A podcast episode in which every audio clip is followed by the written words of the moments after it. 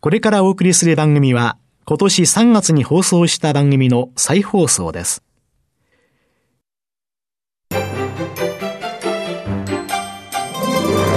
堀道子と寺尾啓二の健康ネットワーク。この番組は、毎週、医療や美容、サプリメントにまつわる科学などの専門家をお招きして、私たちの健康のために役に立つお話を伺う健康生活応援番組です。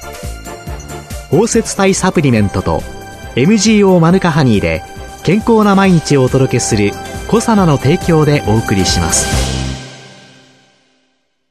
コサナの商品をお求めの際はフリーダイヤル0120-496-537までぜひお電話ください。体の節々が気になりだしたらコラーゲン、グルコサミンを配合した環状オリゴ糖の力シクロカプセル化スムースアップ。お得な定期購入もご準備しております。ご購入は、コサナのフリーダイヤル0120-496-537専任スタッフが商品に関するお問い合わせ、ご質問にもお答えいたします。コサナのフリーダイヤル0120-496-537 0120-496-537皆様のお電話をお待ちしています。こんにちは、堀道子です。寺尾啓二です。今月は、小佐奈社長で神戸大学医学部客員教授の寺尾啓二さんと共に、機能性栄養素による真の悪玉コレステロールである小型 LDL コレステロールの低減というテーマでお送りします。一週目の今日は、小型 LDL コレステロールとは、そして冠動脈疾患、糖尿病、メタボの関係と題して伺ってまいります。寺尾さん、コレステロールって、結局油ですよね。はい、油です。そのコレステロール、油が血液の中にいるって水と油だから、そうですね。一体どういう形で存在してるんですかね。ね？血液の中っていうのは水溶液ですから、ええ、その中にコレステロール単独でいることはできないですよね。ですから、タンパクにくっついてコレステロールは存在しているわけなんです。はい、ということは、宅急便の中の段ボールに荷物が入ってる。はい、その荷物がコレステロール。そうですね。で、段ボールがタンパク質、はい、そうです。そうです。ですから、皆さん聞いたことはあると思いますけども、LDL コレステロールとか HDL コレステロール、どちらもリポタンパクっていうタンパクの中に油が包まれている。はい、その油っていうのがコレステロールであり、中性脂肪であるっていうことですけども。善玉とか、はい、悪玉とかっていうわけですけれども、はいはい、これは HDL と LDL はどうそうですね。通常は HDL を善玉コレステロール、そして LDL を悪玉コレステロールと言ってますけども、私はその概念を思いっきり変えてもらいたいと思ってるんですけども。それは？はい。HDL が善玉コレステロール。これはそれでいいと思います。はい、でも LDL コレステロールっていうのは決して悪いものではなくて、実際に体にとって必要だから LDL コレステロールっていうのは体の中で作られてるんですよね。LDL コレステロールを2つに分けるんですよ。大型 LDL コレステロールと小型 LDL コレステロールっていう形に分けると、実は本当に悪いのは小型の LDL コレステロールだっていうことが最近はっきりと分かってきたんですね。善玉悪玉って言われる背景はどういうことなんですか、ええ、あの、HDL コレステロールっていうのは体の中に溜まってしまったコレステロールを回収して肝臓まで運ぶっていうことでこれすごくいい。だから善玉だって言われてるんですけども、はい、悪玉だって言われている LDL コレステロールもちゃんとした働きがあって、ちゃんとコレステロールを各全身の細胞に届けるっていう役目があるんですよね。ですから決して悪いものではないんですよね。細胞の膜に使われたり、はい、ホルモンの原料になったり、はい。はい、とても大切なもの、ね、さらに単純酸を作る原料にもなるし、その体にとってはすごくコレステロールって必要なんですね。それを LDL コレステロールが届けてくれるというものなんです。うん、じゃあ LDL はなぜ悪玉というふうに。実はそこに LDL コレステロールを2つのグループに分けるべきというのが最近の研究で分かってきたんです。はい、で、大型、小型って分けるんですけども、LDL を大きいものと小さいものに分ける。実際には25.5ナノメーターというサイズで、それ以上のものとそれ以下のものに分けたときに、はい、大型の方は全然悪いものではなくて、そのように全身に届ける重要な働きをするものだということが分かってきたわけです。で、一方で、小型の LDL は、実際に動脈硬化を引き起こすとか、いろんな問題を抱えているんだということが分かってきた。つまり、小型 LDL コレステロールが本当の悪玉コレステロールだったということが分かってきたということなんですけども。じゃあ、ちっちゃいとなんで悪いんですか、えー、結局ですね、血管の中を LDL っていうのは移動しているわけですけども、はい、大きい方はそんなに血管の壁につかずに移動することができるんですけども、小さい方の小型の LDL っていうのは非常に血管の内壁ですね、内皮細胞が組織しているとこなんですけども、ここにくっついていってしまうんですね。で、くっついていくだけではなくて、そこから血管壁を通して内側に入っていってしまうわけですよ。そうすると、そこで酸化されてしまって、その酸化された異物をマクロファージが食べて、食べると、泡沫細胞という形になって、それが実はアテロームの原因になって、結局動脈硬化を引き起こしてしまうっていう流れがもうはっきりと分かってきたということです。血管の中を大きなものは運ばれて血液とともに流れていくけど、はい。はい、ちょっと小さいのは流れてる川が小さな砂なんかが下に堆積していくように、それが血管壁につきそ、そしてそれが血管の壁の中にまで入り込み、そしてそれを異物だと私たちの体が、はい、ああ、これは何とかせねばと、マクロファージの出動になり、はい、そしてそれが動脈硬化につながっていく。そういうことなんです。そうすると、動脈硬化っていうのの中での小型 LDL。はい、で、これは、その他の、いわゆる生活習慣病っていうんですかね、はい、糖尿病とか、はい、メタボとか、他の冠動脈疾患とか、いろんなものにはどういうふうに関係してくるんですか？すべ、えー、て関係してくることが多くの研究によって分かってきたんですけども、えー、例えば冠動脈疾患患者、はい、そういう疾患を患った人、はい、1万人を対象にして、はい、見ていきますと、まず冠動脈疾患と健常人、はい、LDL コレステロールが多いか少ないか、で見ていくと、冠動脈疾患患者と健常人1万人調べても差がないんですよね。冠動脈疾患っていうのは、いわゆる心臓を養っている血管ですね。はい、そうです。その心臓に栄養を送り込んでいる心臓のところの大きな血管。そ、ねはい、その血管、え、それと LDL 関係ないんですか、えー、関係ないことが分かったんですよ。えー、で、一方で、小型 LDL を調べますと、健常人と冠動脈疾患患者では大きな差が出てきてるんですよね。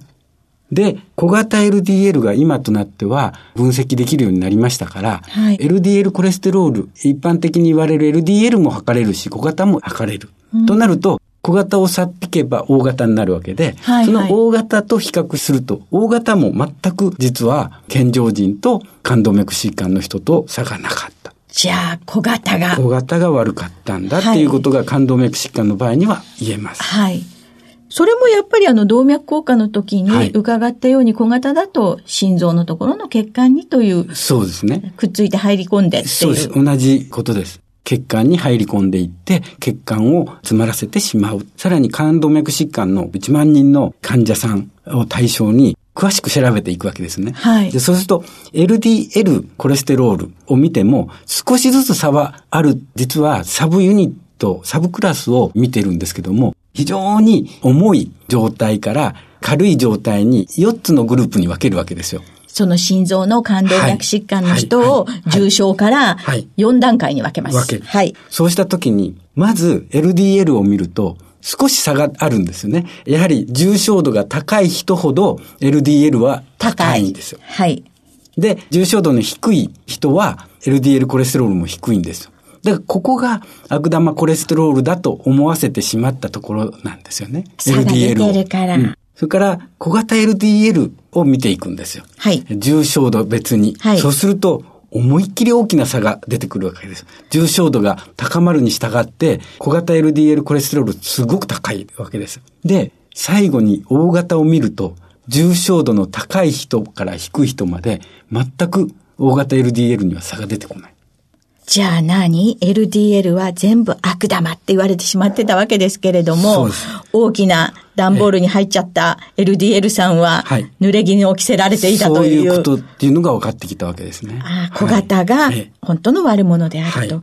糖尿病とかメタボとの関係っていうのは？糖尿病とも実は関連してまして、LDL を調べていくと、少し健常人に比べて糖尿病患者の方が LDL は高い。はい。ちゃんと優位さっていうか、顕著な差としては現れてるんですけども、その差はそれほど大きくはないんですよね。うん、で、ところが小型 LDL を見ていくと、倍以上の差が出てくるわけですよ。健常人と糖尿病の方では。患者では。さらにこれも大型 LDL を調べるわけですよね。ええ、そうすると、健常人の方が大型 LDL を多いんです。糖尿病患者の方が少ないんですよね。で、ここから見ても小型 LDL が糖尿病患者でも多いっていうことが分かった。そうすると、はい、この糖尿病の患者さんは、小型 LDL が高い。はい。それは、症状として臨床上のデータとしてそうなのか、糖尿病という病気そのものへの関係とか、はい、なんかあるんですか？あります。結局この小型 LDL を作っていく原因となるものが、一つにはインスリン抵抗性、つまり糖尿病にも関連しているっていうことが分かってるんです。じゃあ、あと、はい、メタボの関係は、はい、メタボも全く一緒で、メタボの場合は、こちらも非常に多くの人にメタボ患者の血液中に含まれる LDL を調べてるんですけども、ここでは大型、小型、超小型っていうような形で3つに分けてるんですね。大型、小型、超小型。はい。はい。まあ25.5ナノメーターより大きいのを大型 LDL と言います。はい、それから25.5から23っていう小型なんだけれども、その中間の小型っていうものと、超小型っていうものに LDL を分けるわけですね。LDL を、LDL を大型と、はい、まあちょっと小型と、はい、超小型。はい。で、に分ける。はい。分ける。そうすると、25.5以下は小型って私言ってますよね。小型をさらに2つに分ける。っていうような形で、3つに分けたときに、メタボっていうのは内臓脂肪面積で見ていくんですけども、内臓脂肪面積が大きい人ほど小型 LDL がどんどん多くなるわけですよ。大型 LDL を見ると、大型 LDL のメタボ患者のを見ていくと、内臓脂肪が大きくなるに従って、大型 LDL は減るんです。で、一方で、内臓脂肪が増えるに従って小型 LDL も増えていくわけです。で、超小型の方は、その傾きが顕著なんですよ。思いっきり増えていくんですよ。つまり内臓脂肪が増えるに従って、メタボの状態が悪化するに従って、超小型は思いっきり増えていくわけです。この傾向っていうのが小型でも起こる。つまり、小型、それから超小型。小さくなればなるほど内臓脂肪面積は大きくなるということです。ですから、つまり、メタボの人も、やはり小型 LDL が多いということになるわけです。特定検診というので、はい、皆様お腹の周りを測ってご覧になった方たくさんいらっしゃるかと思いますけれども、はい、お腹周り、内臓脂肪が多い人、はい、お腹周りが大きい人というのは、超小型の LDL が多くなってくる。はい。そうやって考えると、はい、昔 HDL と LDL も、両方合わせて全部コレステロールと言っていた時代があり、はい。はい、それが善玉悪玉ということで HDL と LDL に分けられた。そして今ずっとお話を伺っていて、LDL の中にも大型と超小型、小型、そういうものでいくと、小型、超小型が真の悪玉である。そうです。ということで、はい、これからの治療というのは、現在はまだ LDL 一括の検査をしてるわけですけれども。そこのところが私はやはり皆さんがそこを理解して今後医療機関でもですね LDL だけではなくて、うん、小型 LDL をしっかりと見ていかないといけないと思ってるんです。それで次回にお話ししたいんですけどもその原因っていうのは一つは中性脂肪が多い。で、もう一つは、先ほど言いましたようにインスリン抵抗性がある人っていうようなところの人が小型 LDL が多いんですけども、今まだ小型 LDL を測ることのできる病院っていうのが全国に20件ぐらいしかないんですよ。そんなんですか？そうです。だからなかなか測れないんですけども、中性脂肪と小型 LDL って相関がきれいに取れてまして、ですから、私の場合ですけども、私、えっ、ー、と、健康診断で、実は LDL コレステロールが、通常は 119mg 以上だったら危ないとされる。私150あるんですよね。えー、で、毎年私は C 判定なんですよ。私はじゃあ危険なのかっていうところがあるんですけども、LDL コレステロールに対して。でも中性脂肪は 150mg 以上が高いとされますよね。私は80なんですよね。つまり、中性脂肪は低いわけです。中性脂肪と小型 LDL というのは相関がありますよね。ですから私の場合は、LDL は多いんだけど、小型 LDL はすごく少ない。ですから、危険度は非常に低いと。ですから LDL コレステロールが多いというだけで危険だとされているのは、私にとってはなんか不思議で仕方ない。私はスポーツはしますし、きっちりと食事も気にしてますので、そこら辺からしてなんで自分が C 判定なんだろうと思って。でも、私がここで言いたいのは逆のパターンなんですよ。逆の、もし LDL は多くない。中性脂肪が非常に高い人。でも、中性脂肪ってそんなに危険だっていう言われ方をしてこなかったけれども、実はこの中性脂肪と小型 LDL は非常にリンクしているので、今、まだ小型 LDL を分析できる病院が少ないのであれば、中性脂肪を見たときに、これは高いから、ひょっとして小型 LDL が多いんじゃないかって思う人、これは非常に心疾患、脳疾患の危険性が非常に高いから、この人たちがきっちりと調べてもらう必要のある人たちだと私は思ってるんですね。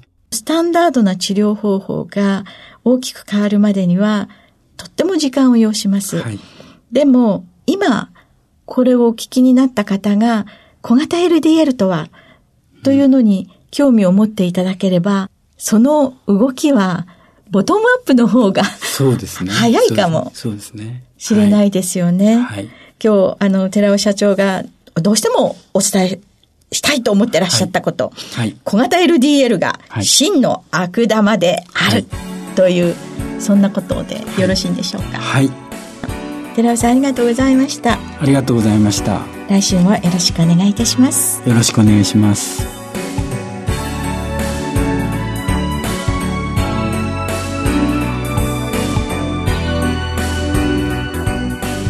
こでコサナから番組をお聞きの皆さんへプレゼントのお知らせです。食後の血糖値上昇を抑える機能が科学的に証明されたコサナの難消化性アルファオリゴ糖は1日摂取量に制限のない新食物繊維。アルファシクロデキストリン環状オリゴ糖がでんぷんだけでなく砂糖の吸収も抑制し血糖値上昇を抑えます。ブルーベリー味で食べやすい。機能性表示食品コサナの難消化性アルファオリゴ糖を番組をお聞きの10名様にプレゼントします。ご希望の方は番組サイトの応募フォームからご応募ください。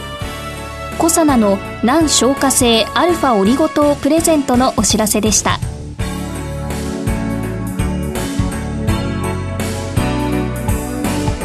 堀道子と寺尾啓二の健康ネットワーク。この番組は包摂体サプリメントと MGO マヌカハニーで健康な毎日をお届けするコサナの提供でお送りしました。